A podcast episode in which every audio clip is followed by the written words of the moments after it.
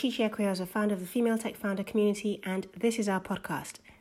Each month, our community gathers together to discuss the issues most important to those starting out in and growing businesses. But whether you're a founder or not, you'll find some great insights here. This podcast is recorded as part of a live event. For more info, please check us out on Twitter. We are at TechFemale, and hopefully see you at the next event um, introduce Terry Bourne. Now, I actually met Terry. Terry, I don't know how many years ago it was. Like, it could be a big, about 10, it might even be more, like, you know, big numbers. I think, I think it might be. Yeah, I was hoping to get away with that for a while, actually, there. Um, and uh, we met on a business course, actually. And at that time, I was impressed with Terry and what she had done and how many businesses she had been involved in. And so, Terry, I'm going to invite you to the stage or to the Zoom room today and tell us a bit about yourself. Give us some background, share a bit of your sort of story and how you got so to here. And then I know you have some exciting news to share at the end as well. So I'm going to hand over to you now and recommend okay. most people go on speaker view actually. Okay. Am I on? yeah. Okay. Brilliant. Hi, uh, welcome everybody. My name's Terry Bourne. Um, the first thing I'd just like to say is about the um, the pivoting.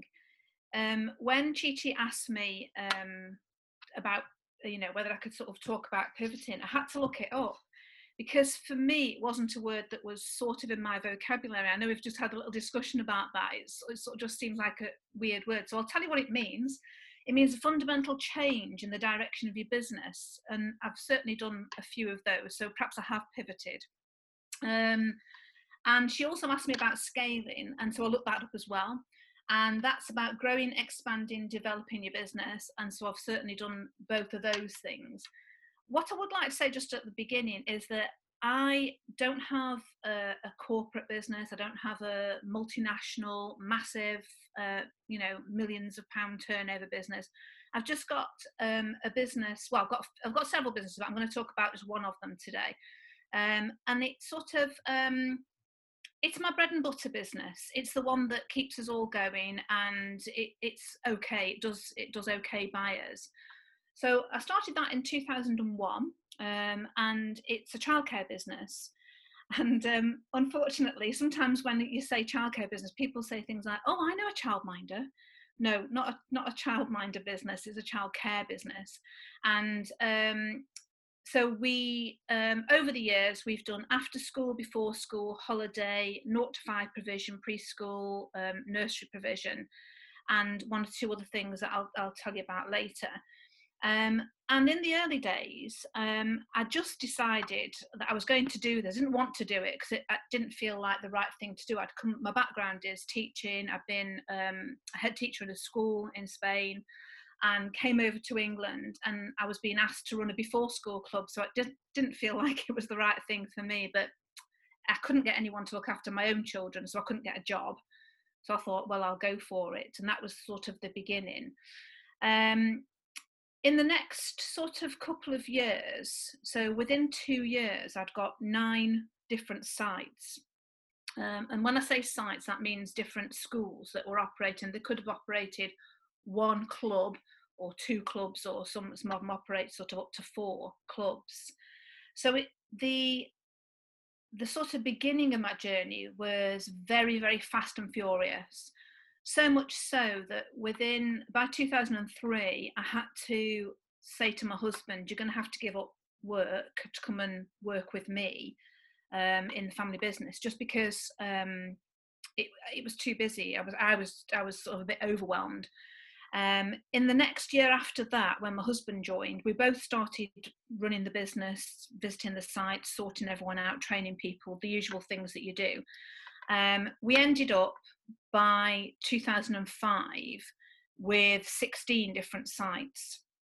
So, September 2005, we opened our 16th site.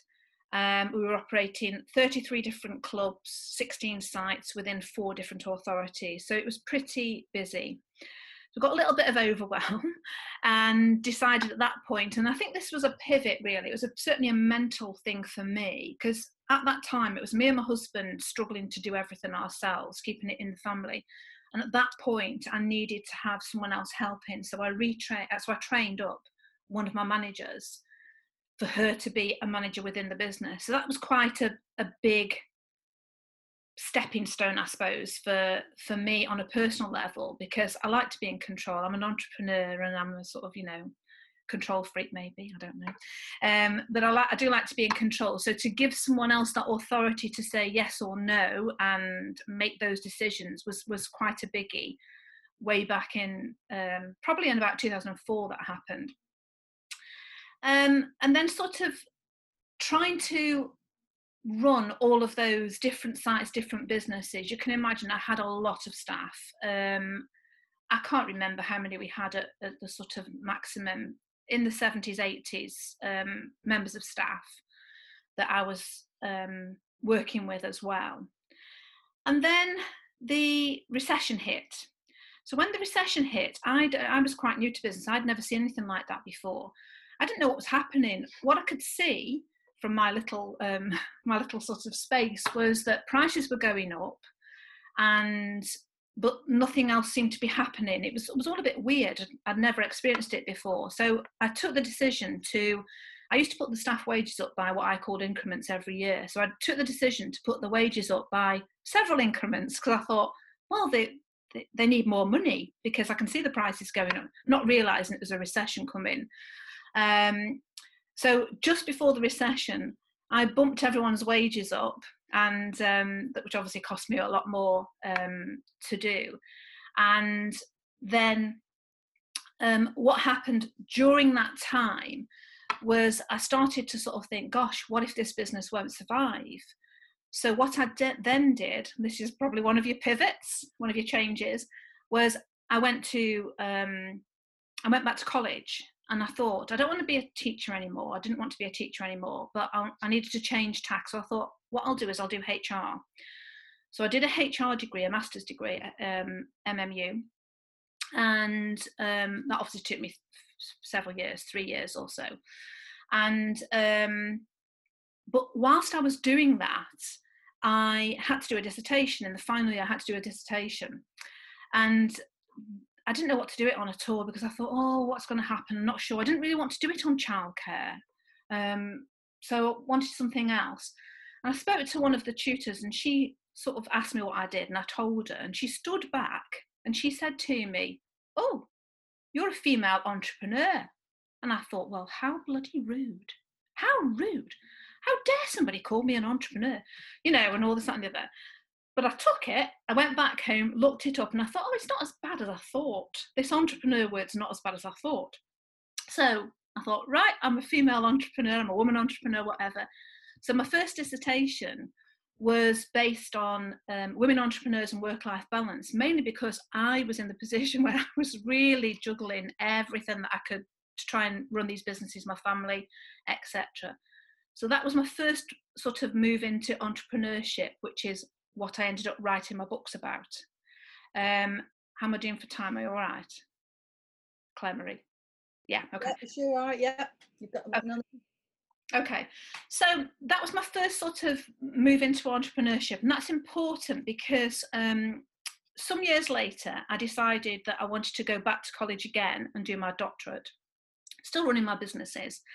And this time, because I ran um, not just the childcare business, I was running um, a technology business, which was another pivot. We decided when the recession hit, it was hard for people to pay for the childcare. So I set up my own childcare voucher company. I don't know if you remember those. They've sort of gone a bit out of fashion now, where you swap your tax insurance for childcare vouchers. So I did that, um, and we sort of. It wasn't a brilliant success. Um, we weren't just using it for ourselves. It was I was doing it for um, to help the parents, but we set up a, a, whole sort of business around it. So I finished that I think in 2015 when the government said we're not going to do it anymore. They did for a few more years, but they said not. So that was quite a pivot. Going back to um, going back to college, um, I went back again to college. Um, I went to Sheffield University, uh, Sheffield. Uh, what's it called now? Hallam University. It's called yeah, it's called called the Poly when I was there first time. Um, so my my doctorate was in um, portfolio women entrepreneurs, and those are people who, um, like me, collect businesses. In fact, in the early days, I collected all those 16 businesses and then had to start to think about pruning them down. As I was learning more about business and how to do business, if you like, rather than just being doing it, I realized that I needed to be a bit more selective. So we started to prune the business down and prune and prune until eventually, um, during lockdown, just we've ended up with one, actually just one of our uh, 0 to 5 provisions. So now my whole business has gone from 16, then we added on, took away, etc. Um, and we've now ended up with just one of uh, of the original the th- the ones that I, suppose I suppose I've ended up with the one that I felt um, was the the best one, profitable wise, an easier one to run in terms of everyone's on one site. You're not asking people to do silly hours like, would you work from seven thirty till nine for me, and then by the way, could you come back at three and work till six? Because that was that was hard, hard times.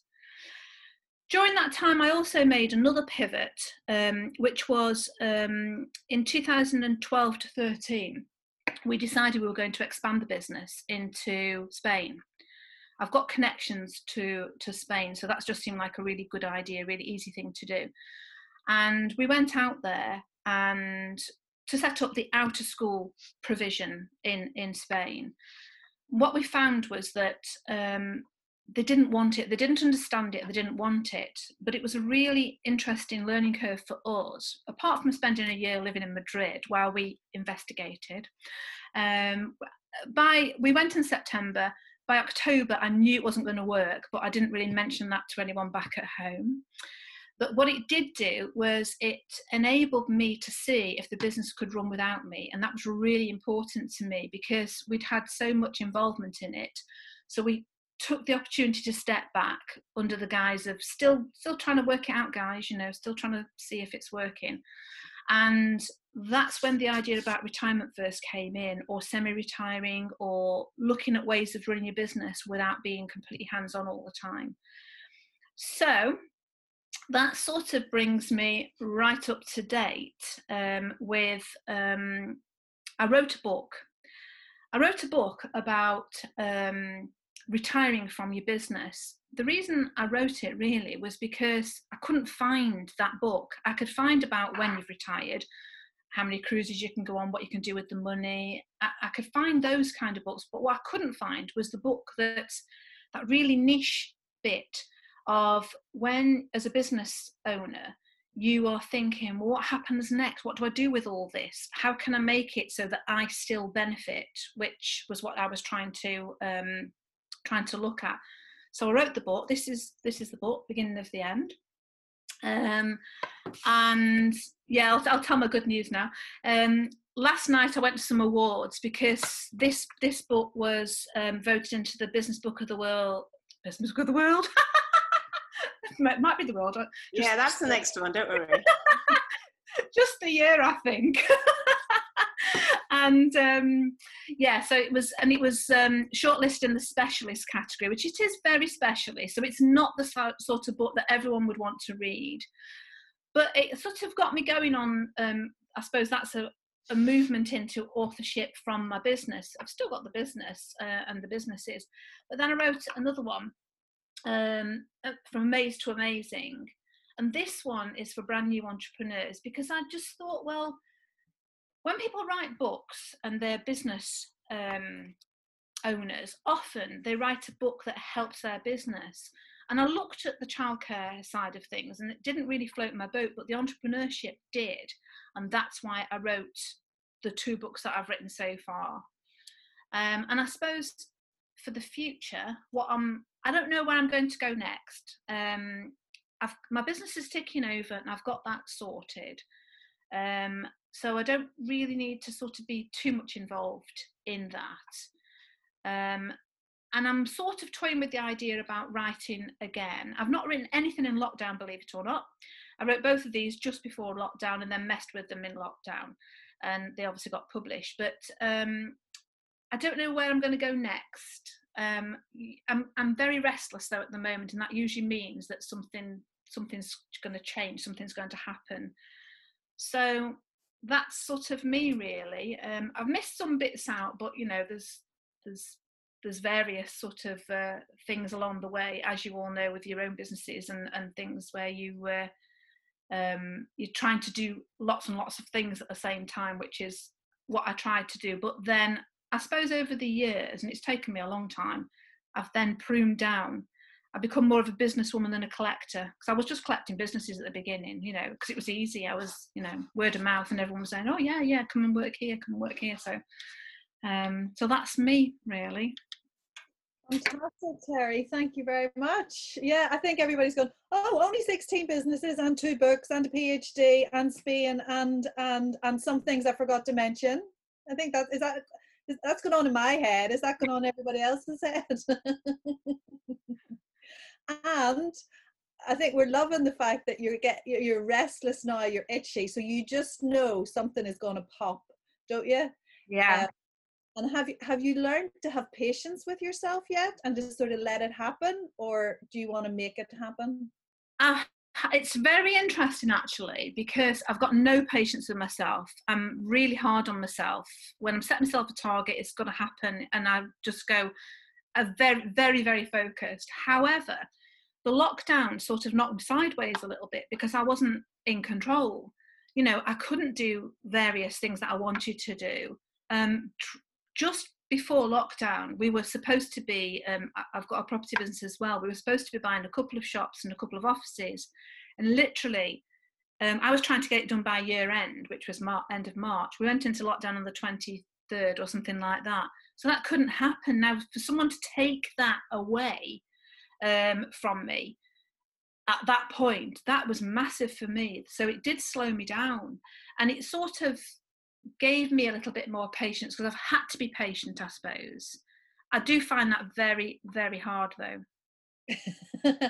I think have a lot of people nodding in agreement with you. Okay, so I'm going to open it up to the, the Zoom room.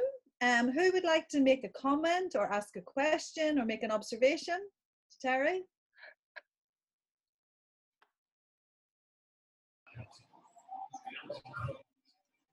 So Natalie, do you have a question or a comment you want to make? Go ahead. Um, I just had a comment say congratulations. Um, and you're very prolific. And also, I, I really relate with um, regard to those who know me, you know, I'm always doing something else. I thought, oh, actually, this is not just me. Um, can I can I just ask you um, if you would consider um, more of a kind of an NED mentoring type role to sort of satisfy you in the interim. It's, it sounds like you have so many skills to offer. Have you considered anything like that? I have. Um, I mean, if you look at my LinkedIn profile, it says something like I'll do coaching or mentoring or something like that. But that was only the, there wasn't many choices to have. So I thought, oh, I'll have to go for that one. And I have done it, but I don't particularly, I don't mind doing it for free, if you know what I mean. Yeah. I want to do it as a job. Yeah. Uh, so the NED, uh, so I was thinking more the sort of, I guess the NED, I should have said coaching, but that um, sort of non-executive director, the, that sort of board type role looking at the strategy and um, that because on on this group or on the other group that women in leading in business there's a lot of talk about on there which is really interesting however i do find that because you're talking about board you're talking about more corporate organizations and i don't know if my experience would would be beneficial to yeah. them you know because i'm more small business background. Yeah, yeah. No, I'm, I'm talking about for the entrepreneur, for, the, for, exactly that entrepreneur that has, you know, you have that lived experience, and uh, you know, somebody who's trying to go from um, kind of micro business to, you know, small SME. Um, that growth journey is quite specific, and it sounds like you've done that quite a few times, quite successfully, and uh, really, really uh, could have a, add a lot of value there. But uh, yeah, fantastic um, to hear your story. Thank you. Thank you. Yeah, no, I totally agree with what Natalie said. Now, I'm jumping on, the, on the end of that, that to just ask, would you see yourself as an investor? Is that something you've ever positioned yourself as? Um, you mean an investor in people's businesses? Yeah. Do you think what you what you've brought in terms of your wealth of experience potentially um, you could apply that to a NED position, as Natalie said? Um, would you see? Could you see that making you an investor, or is it something you've never considered? Well, sort of have considered it really because when I said to you that we were buying um, a couple of shops before about 12 months ago, um, one of the shops the the person who was there, the tenant who was there. I was investing as a separate business, but the tenant who was there, she was really keen on sort of you know the fact that her new landlord would also be able to sit and have a cup of coffee with her and go through things and and help out and things like that. So I suppose I suppose I have thought about it. Um, In my experience, not not my personal experience, but people that I've known, it's it's all, often been a sort of bad experience with investors because investors tend to want um, want sort of share of the business, and that sort of I don't know if I'm sort of doing myself down and thinking, oh, well, you shouldn't have a share of the business because you know I I sort of think, well, you've got to add the value in to make sure that they're getting their value out of it. Because, um, and I know somebody who went to an investor when their business needed it, and the investor absolutely sucked them dry. And they ended up, the investor ended up uh, taking over the business, and the entrepreneur was sort of left out in the cold with the having had the great business idea and worked on it. So I've always been a little bit sort of um, worried about being uh, a bit like you know in 2006 when somebody called me an entrepreneur you know i don't know if i want to be called an investor because for me i've sort of i suppose i've seen a lot of negative connotations um, alongside that. Having said that you know i am looking for something next. So it could be that you know you could do you know something like that could happen. Yeah and that's really interesting terry because um Chi Chi and I were, you know, Chi Chi's mentioned the angels at Essex, um, female founders and investors. And so we've been playing in that space a bit more. And certainly my understanding has gone up, you know, because there's so many different investment stages, isn't there? You know, depending on where. And the angels can fit this really neat little space whenever you've grown your business or bootstrapped your business up to a certain point but it's before you sort of go to a wider market. And like you say those investors that are more likely to exploit a business for their return. And that angel and maybe the word angel is right you know they sort of come not just with money but also with with content and knowledge and expertise to contribute to the business. And uh, certainly there's a lot of research being done around female investors um, at the moment who who want to do smaller amounts of investment and actually want to do it collaboratively. Okay. Um, and I thought, oh, that's interesting. I mean, to me, I just thought, oh, that's very interesting. Let me find out more about that. So, again, if you're sort of itching and fit, like you don't know what it is yet, it just might be a space that's worth checking out. But look it up in the dictionary and see what you find. So, and our next speaker is Jenny Miller. Jenny, I'm going to introduce or invite you to the stage or the Zoom room and invite you to share with us. I know you've quite a few things you want to share with us about um, Untapped. So, do you want to share your journey as a founder? Tell us about yourself, your business, and about um, a few other things you're going to share with us today. Sure, sure. Thank you, Claire Marie. I will. Uh, hello, everybody. Um, so, first like you to imagine me in my mid 20s uh, and I think I've got the best job in the world. But then I noticed that at dinner parties, when someone asks me what I do, and you see the mothballs rolling across the floor after I answer, uh, people aren't, aren't that interested. So at the time, I was a data analyst for eBay. So the eBay bit seemed to interest people, but even I think fellow geeks on the call here today will probably recognize that the majority of people find the idea of data analytics really boring. Um, and then on Christmas, half of the, skip forward a little bit, half of the buses in central London had my numbers on them. So my analysis. And eBay were running a huge ad campaign on the side of London buses saying things like 50 mobile phones are sold every second on eBay UK, or 37 toasty makers are sold on eBay UK every second, and the like. And uh, you probably imagine that that's pretty easy to analyze actually, but behind the scenes, it was a really different story. So, eBay back then didn't have structured data, so we didn't know for sure what each listing actually was. So, to identify all the sold items that were mobile phones, for example, it needed some quite complex uh, data querying to scrape the, the keywords in the listing titles uh, we wrote a lot of code to take out the false positives. So an iPhone 4 phone cover, that's your title, that's not actually an iPhone 4, but we pick it up with the keywords and we need to exclude it. Um, and some, some really, what I thought was a sexy image analysis as well. But whether it was simple to do it or complex to do it, it was definitely the work that got noticed. It got, it was remembered.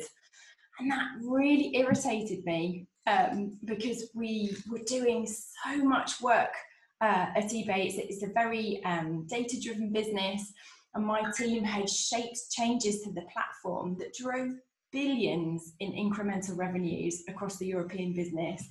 But then it was those little moments in the spotlight, so the London buses that got remembered. Um, but then I eventually realised that it's those moments in the spotlight that pave the way for a wider audience to really engage with what you do right? It's it's the hook that brought people into the magic of data analytics. Mm-hmm. And i and i realize that now. So then shortly after the london buses but when i was still at ebay i turned to my next boring topic uh, where only an enlightened few realize that it's a really magical business lever, and that's pricing. So, when I was first approached by the senior leader team at eBay to work on pricing, I wasn't very convinced. Um, it looked really hard. Uh, I thought our customers hated it every time we changed prices, um, and other departments weren't particularly keen either but I, I took the plunge anyway, and my goodness, it's a powerful lever. Um, so you may think about pricing, so how you price your product or service. You may think that's all about driving profits, but it's also a really powerful sales tool and a way to engage with your customer and guide their buying decision. Um, so it was then when it was time to leave eBay Towers and I immersed, immersed myself in the entrepreneurial world that I discovered that founding teams really struggle with how to price what they do. Um, uh, so I uh, like, and there's so many common challenges around how to price, right? How to set prices, how to display prices, communicate prices, talk about price. So that's when I founded Untapped Pricing, and we bring colour and energy to the topic of pricing um, and believe that pricing support should be really accessible and digestible and profitable for early stage ventures. Um, and I've read all the pricing theory books, but must say that even though I'm convinced they're dry and they're heavy and they're daunting, um, and so I decided to go out and find, find those little moments in the spotlight for pricing. So, what could be the London buses and what was going to get remembered? And pave that wider, uh, that pave the way for that wider audience to embrace with pricing as a, as a key lever in their business. Um, uh, and I, uh, so I did, I recently did two, uh, did a little experiment and ran two concurrent marketing campaigns. Um, you might have heard of the value, uh, uh, you heard of value pricing, right? So it's a strategy where you align what you charge with what it means to your customer. And it can be quite hard to do, but very powerful. Um, but businesses rarely know where to start. Um, and I think there are a plethora of rather lofty books on the theory of how to value price. Um, and, and business leaders tend to get the concept, but they can't really imagine how to do it. Um, uh, and so these two marketing campaigns that are running in parallel. One talks about the how of value-based pricing, uh, and the other is the same, but just opens the reader's eyes to the fact that value pricing is all around us first. So it talks about the price of the can of Coke.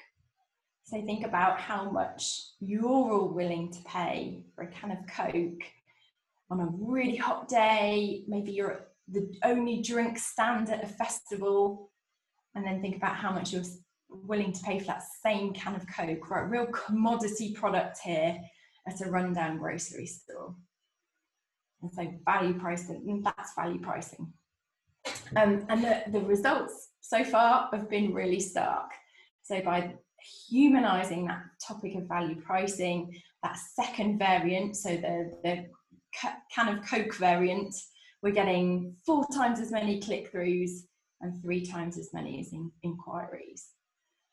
And so there'll be marketers and marketeers amongst you who aren't going to be surprised by that at all. Um, but my point here is that I found that your audience needs a London bus to identify with what you do. Right? So for all of you, what are the London buses or the cans of Coke for, for your business?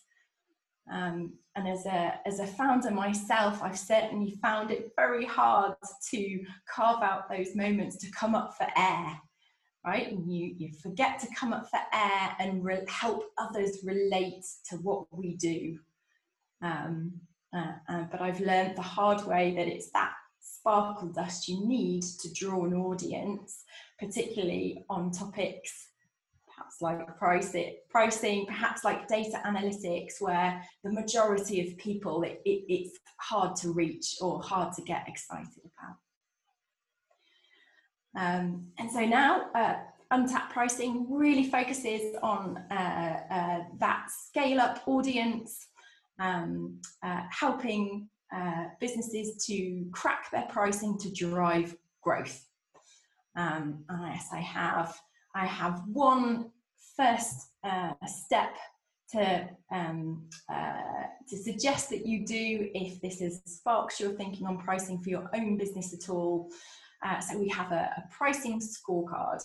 So this is a free tool that gives you instant insight insight into the health of your approach to pricing now. Uh, takes four five minutes to complete a series of yes no questions and you'll receive a personalized report packed with kind of practical tips that you can use right away. Lots of myth busters for raising prices and, and steps to designing your pricing structure and, and boost your confidence with your pricing decisions. So if I have sparked your thinking on pricing at all today, then that's a really easy next step. Just go to thepricingscorecard.com, thepricingscorecard.com, or reach out to me because I always uh, love to talk pricing.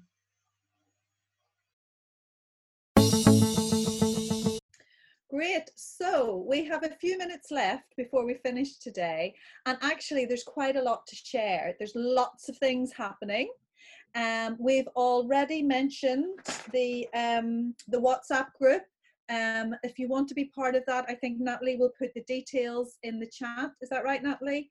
And that's an opt-in group and um, and obviously an opt out if you don't want to be in it. But um, again, we're looking at it as a technique to keep us connected in between our regular monthly meetings and to be a really useful business forum for us to communicate with each other.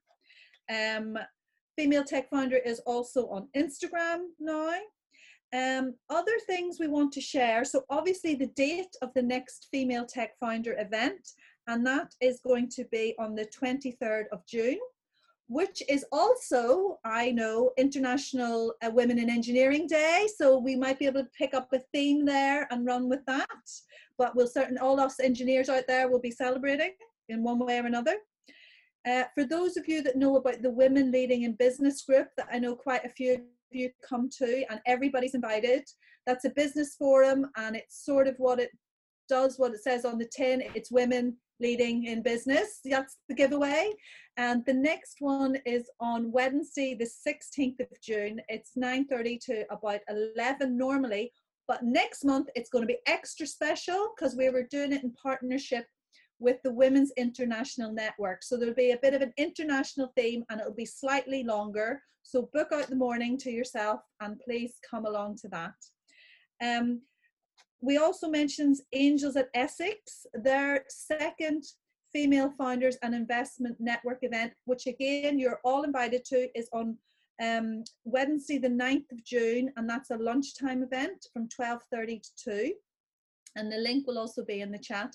And that is a forum to bring female founders and female investors together, and we'll hear the voices of founders and investors at each event. And it's really exciting. So it'll be lovely to see some of you there we're, we're sort of doing a pairing or a twinning between Essex and Manchester, and it's working out a treat. Isn't that right, Chi Uh, other events that are happening is Fund Her North on the 15th of June and Women in Tech, which is also the 23rd of June. So there's lots and lots coming up in the coming weeks. And if you've got anything else you're involved in, please feel free to share it in the chat. As you know, um, Female Tech Founder has a regular newsletter and is always happy to share events with you know partner events that are happening around around the city and around the interweb. Isn't that right? I hope. that was really good. Indeed, indeed. So, um, so we're coming to a close now. So we've heard we've done a lot today. Um, I'm going to ask uh, Natalie Asprey, how many pivots have you counted since we started the session at the beginning? And we'll see if we got our bets right. Natalie? 17. Oh my goodness. That's a bit lower than I maybe thought it might have been, but you know, the show's not over just yet. And um, we heard from Terry to begin with. We heard of her many different businesses, how she juggled them all, how she escaped to Spain, how she's been writing books, and we know she is going to get up to something really exciting next and we're just going to wait with bated breath till we see what that is terry. I'm really excited. Um, we had a great breakout session where you got to meet some new people and hear about their businesses and what they're finding and you all look very excited about that when you come back into the room. And then we heard from jenny who has given us loads of food for thought on pricing we've all been doing it. We're all thinking, oh my goodness, maybe I need to just go back and check how I've been doing it. We're definitely going to check out the score pricing scorecard and um and see what that does to our thinking. But Jenny, thank you very much for that as well. Go on, get out there, see how many more pivots you pick up between now and the end of today, and we'll see you all next month.